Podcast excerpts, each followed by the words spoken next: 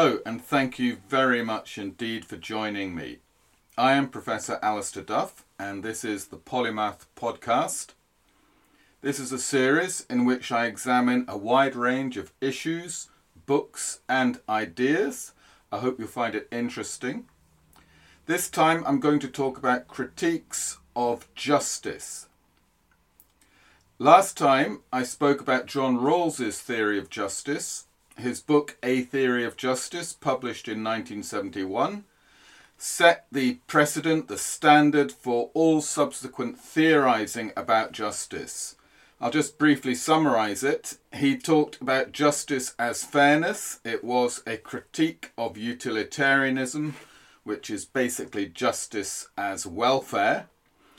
And Rawls developed two principles of justice. First, the principle of liberty, and second, what he called the difference principle, which allows limited inequality so long as there is equality of opportunity. He allows differentials in outcomes. So it's a geometric form of equality rather than arithmetic equality. This has interested philosophers in the West and beyond and indeed Robert Nozick, a fellow theorist, said that everyone must now work within Rawls's theory or explain why not. It was that important. And if you Google it, you'll find that Rawls has joined the canon of Western philosophy alongside other great names like Plato, Aristotle, Hobbes, Locke, John Stuart Mill, Marx, and so on. This theory has been subjected to quite a few criticisms, and in this podcast, I'm going to explore three lines of criticism, which are criticisms not just of Rawls, but of liberal egalitarianism generally. And this is important because liberal egalitarianism is in many ways the consensus among thinkers and people who regard themselves as progressive so if any of these criticisms stand up, then we do have a problem. The three lines of criticism I want to explore are firstly, critiques from the political right. Second, as you might have guessed, critiques from the left. And thirdly, I'm going to explore some critiques of Rawls's methods of proving his principles of justice, his justificatory apparatus if you like. So please stick with me. I believe this is a terribly important debate for everyone today because it's about justice, about a fair society. What should we all get? What are we entitled to? And how do values clash? You know, this underpins politics. It, underpins the politics of Britain, it underpins the politics of the United States, it underpins the politics of many, many modern democracies. So please stay with me. This is Alistair Duff, the Polymath Podcast, and I'm looking forward to exploring these ideas with you. Thank you for listening so far.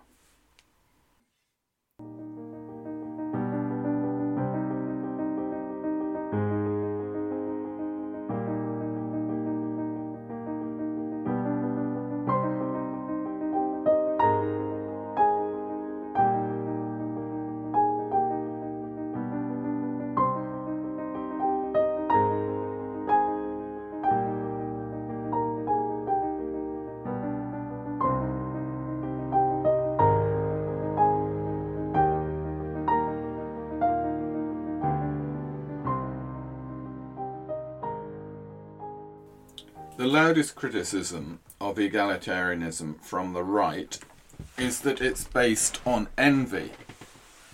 If some people have less than others, then they're envious of others and should just be quiet and accept the inequality.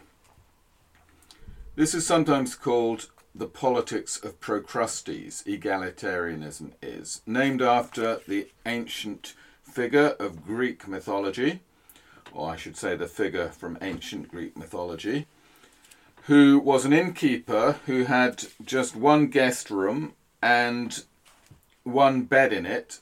And if his guest was too long, he would come in the middle of the night and cut that guest's feet off to make him fit the bed.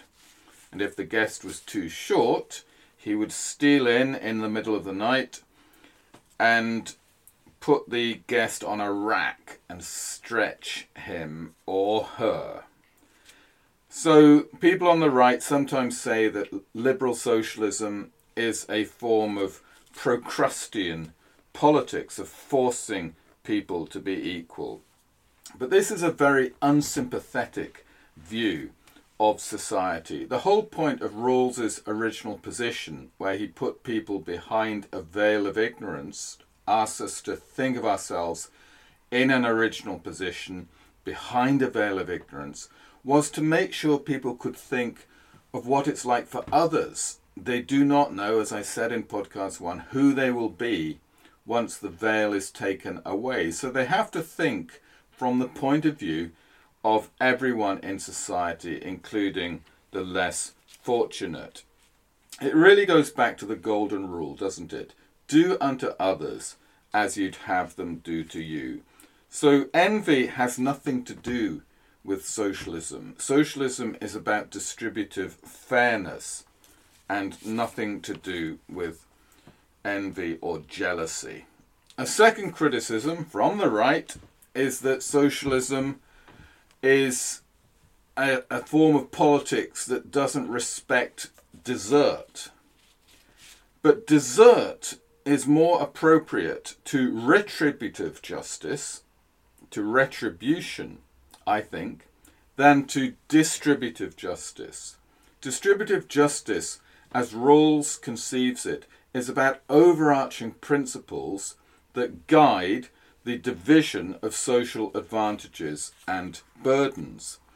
It's at the macro level that Rawls is operating, and his difference principle operates at the level of the basic structure of society. He's not denying that at the micro level, people can't have legitimate expectations or that ideas of desert don't come into play. As he puts it at one point, justice as fairness is not about giving benefits to people who surf all day off Malibu. So Rawls is basically saying at the level of the construction of society, you need to input principles of justice that guide the system as a whole. And I think that this is a correct way of understanding justice. It's at the micro level, not at the macro level, excuse me, not at the micro level. As Rawls puts it at one point, only God can make judgments about who has moral desert. So we can't say that someone has deserved their great fortune. We have to operate at the level of basic the politics of distribution, not at a level of individual judgments about who is worth what. That simply isn't appropriate. A third criticism from the right about egalitarianism, I'm sure you've heard this one, is that it, that it interferes with liberty. But this doesn't apply to liberal egalitarianism. Rawls explicitly says that liberty has priority over other forms of economic and social justice. He gives liberty what he calls lexical priority, which means absolute priority. And under that, he includes the basic liberties which we in constitutional democracies and liberal democracies enjoy freedom of speech, freedom of religion, freedom of thought, freedom of movement, equality before the law, and all that stuff, that is absolutely guaranteed in Rawls's theory of justice. It's only economic liberties that are called into play, are called into question. For example, the freedom to own mines, the freedom to own large factories. These economic freedoms are indeed questioned by egalitarianism and limited typically. But liberty as a whole would not go down. In fact, it would be increased. As R.H. Tawney, another great egalitarian thinker, once put it, freedom for the pike is death for the minnows. So justice is about everybody having a measure of freedom, not just the rich, as has historically been the case in far too many societies. So, liberty, we're saying, because I'm an egalitarian as well, Rawls is saying, Tawney is saying, and I'm agreeing, liberty is actually maximized under egalitarianism.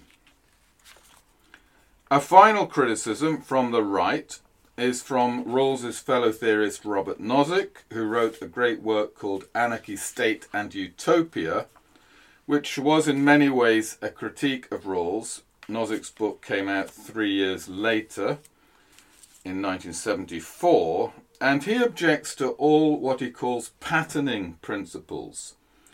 He says that you can't just take a snapshot of society and say, oh, there's a terrible maldistribution there. Some people have got so much and some people have got so little. He says that's the wrong way of thinking about society. You have to look back into the past and see how liberty, not liberty, how wealth has been accumulated. Well, liberty as well, has been accumulated over the years. And if people have, you know, done some work, made some money, traded, and so on, swap stuff, exchange stuff, then you you know they might end up with more. And he says if you look historically, it gives entitlements to people to have what they have today. So if they haven't violated any laws and rules and haven't exploited people on the way to their great fortune, then you can't say that it's unjust. But this, I think, is a mistake because we do look at society. This is what our intuitions tell us. We can look at society and see that something is amiss. We do see things as mal- maldistributions. Look at countries like, well, I'll name them India, the United States, even Britain today, and South America. You see some groups with a massive amount of resources and others in poverty in some of these countries and even in starvation. That is an affront to our basic moral intuitions, our intuitions about justice. However, the people at the top have got their goods, even if they've done it according to the rules since time immemorial. As um, another thinker called Derek Parfit, late thinker Derek Parfit, put it some principles of justice are telic. They're about the end, about the outcomes, not just deontic, about how the end result came about. And Rawls's theory is basically a telic theory of justice. And so was Rawls's, uh, was Tawney's, the other guy I quoted earlier. I think there's a lot of common ground between the great John Rawls, the American thinker, and the great R.H. Tawney, the British thinker who influenced the Labour Party in its golden era in the UK. So these are four lines of criticism that you'll hear from the right about liberal socialism or liberal egalitarianism, and I don't think any of them are valid.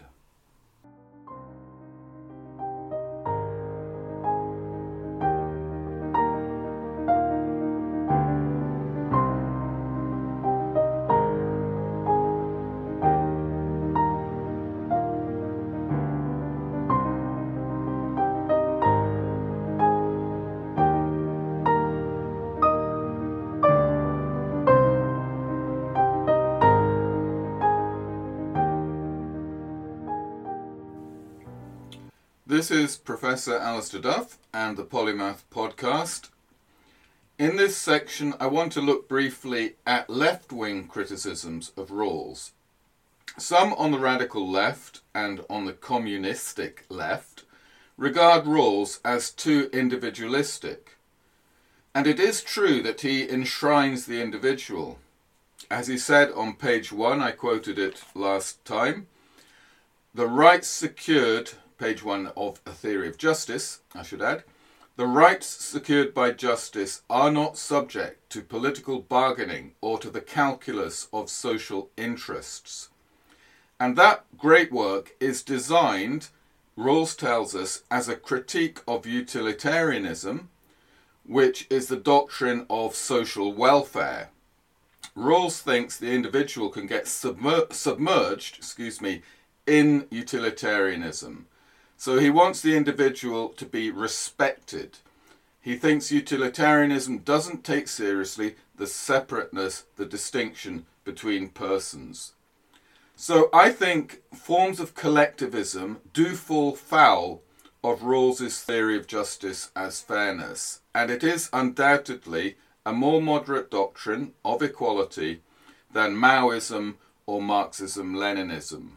But that could be regarded as a strength, not a weakness, at least if you associate op- oppression and totalitarianism with Leninism and Maoism.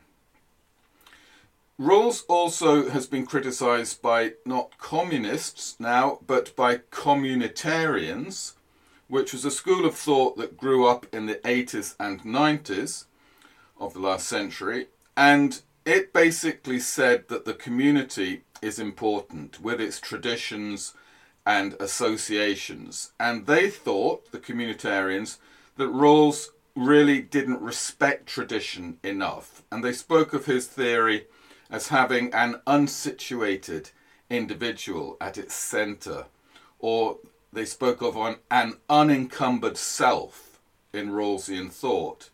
Now, I think this criticism isn't fair because really they're speaking about the original position, where, as I said last time, Rawls asks us to do a thought experiment and to picture ourselves behind a veil of ignorance in, yes, an unsituated situation where we don't know who we are, and so we choose principles of justice on the assumption that we could end up as anyone in society. We could end up as female, not male. We could end up as black, not white. We could end up as not very talented. So we have to choose principles rationally and we have to think of the point of view of everyone in society. Now, that's a great thought experiment because it makes us think morally and it's unfair to say that in Rawls's original position, the self is unsituated. It's meant to be.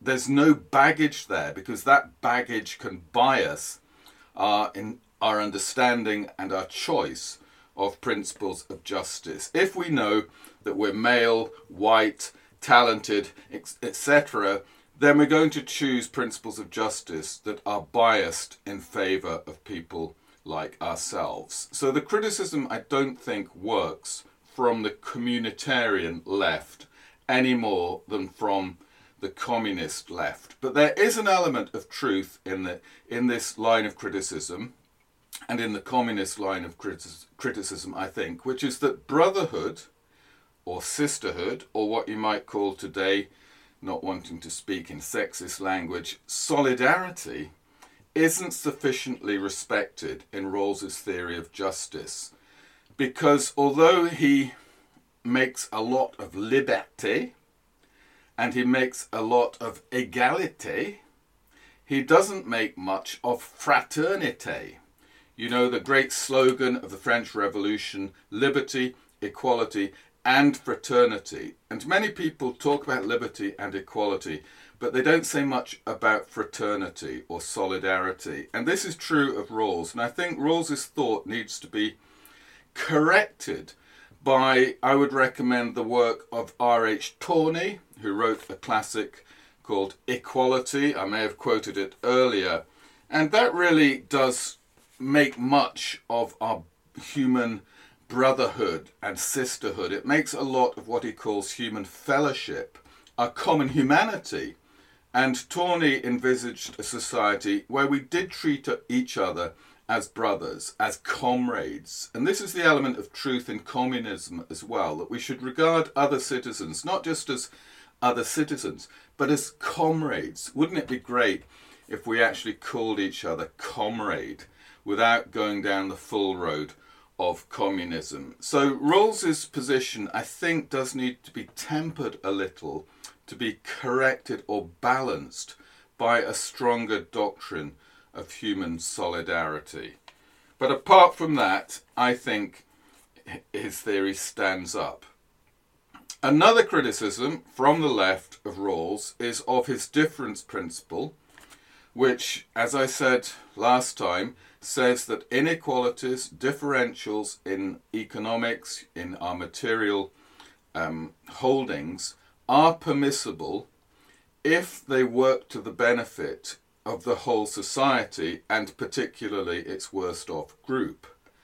So he's allowing incentives, he's allowing ambition, he's allowing entrepreneurialism to some extent so that some groups will get ahead so long as they take everyone else with them. And particularly, he always says this, particularly the worst off. His is a principle of maximin, of maximizing the position of the worst off, but it's not saying we have to have an exact arithmetic equality. The question is how much inequality is Rawls allowing? And some people who are, if you like, right wing interpreters of Rawls say that he would allow massive inequality. Say the distinction between the wages of a factory worker and a factory owner being one to a, a ratio of one to a hundred. But those of us on the left, or who consider ourselves more progressive interpreters of Rawls, think that that is a mistake, that he only allows very limited inequality, and the ratio would be something like 1 to 4, or at most 1 to 10. And I think that is the correct interpretation of Rawls because he does speak out at times against immense fortunes. I read recently of a lottery uh, winning of 111 million pounds. Now, that is completely off the scale in a Rawlsian society. No one should earn that much or win that much. He's trying to limit economic differentials. He's trying to take societies like the United States, Britain, and so on to the left and to really stop this out of control inequality that we've had since the 80s in the West and elsewhere. So I think the correct interpretation of Rawls is really of European social democracy, old fashioned labour policy, such as that, if I can quote uh, the great R.H. Tawney again, in his wonderful essay Social Democracy in Britain, which was written about the Attlee government after the Second World War, which set up the wonderful National Health Service and did a lot of other great things. It's a wonderful essay, that, and I think Rawls would have liked that essay. And I think really social democracy is the correct interpretation of Rawls's great theory of justice as fairness. So it's not a defense of the status quo, as some argue. It isn't as left wing as radical socialism and communism. It's a liberal theory, but it's liberal egalitarianism and if we put it into practice, it would take our societies to the left and get rid of some of these great fortunes which people have in our societies, as well as getting rid of the poverty of the worst off.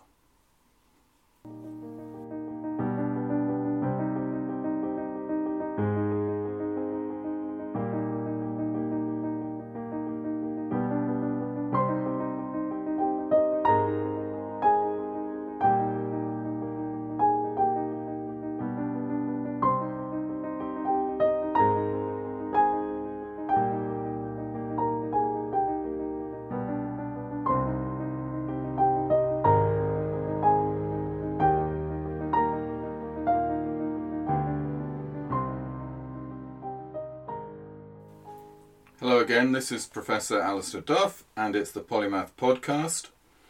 In this final bit, and it's the final bit of really two podcasts, in the first one I tried to expound Rawls's theory of justice, and in this second podcast I've examined certain criticisms of Rawls's position and of liberal egalitarianism more generally. I want to tie it up now by looking at how he proves his principles. I've strongly defended them, but does he have any proofs? I mean, what is his method of justification? And he has been criticized for relying on intuitions too much. So, for example, when I said if you divide a cake up, a birthday cake, and give one child less than other children, then we would feel that was unfair. So I've relied on our, our intuitions about this, our intuitions about that, and Rawls does a lot in his theory. now, doesn't that make his theory of justice very subjective, you might ask? Rather unanchored?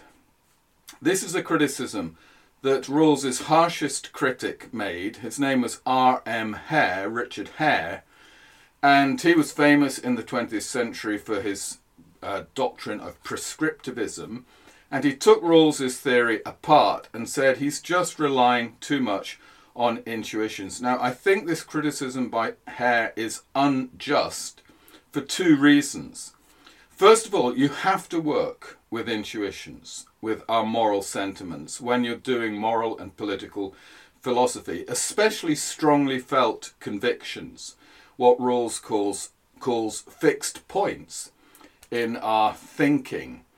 And, you know, this is the material with which a philosopher must work, the material with which a political theorist and a, and an, a political orator, a political party, they have to work with what is known, what is felt, with people's convictions about justice, their pre reflective intuitions about justice. And in fact, Hare himself does. He thinks he doesn't, but in my opinion, he does, because his doctrine of prescriptivism depends in the end on our feelings about the stupidity or the irrationality or the unfairness, indeed, of certain situations. So every philosophy ultimately does go back to feelings and to, to intuitions.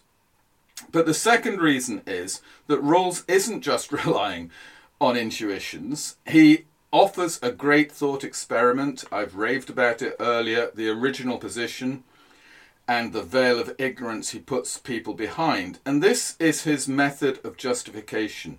It's a way of challenging our intuitions. He says, think yourself into the original position. And then he stimulates our thinking and it organizes our intuitions about justice and fairness, it clarifies our intuitions, and it extends them in some ways. It refines our intuitions and develops them in the direction Rawls hopes they will be developed. At least that was my experience, and that's been the experience of many others when they've taken the trouble to think themselves back into the original position of people deliberating about what principles should govern society, but they're behind a veil of ignorance. So there's this constant back and forth between the original position and our intuitions. And our pre reflective intuitions, our raw feelings about justice, can be developed by this toing and froing.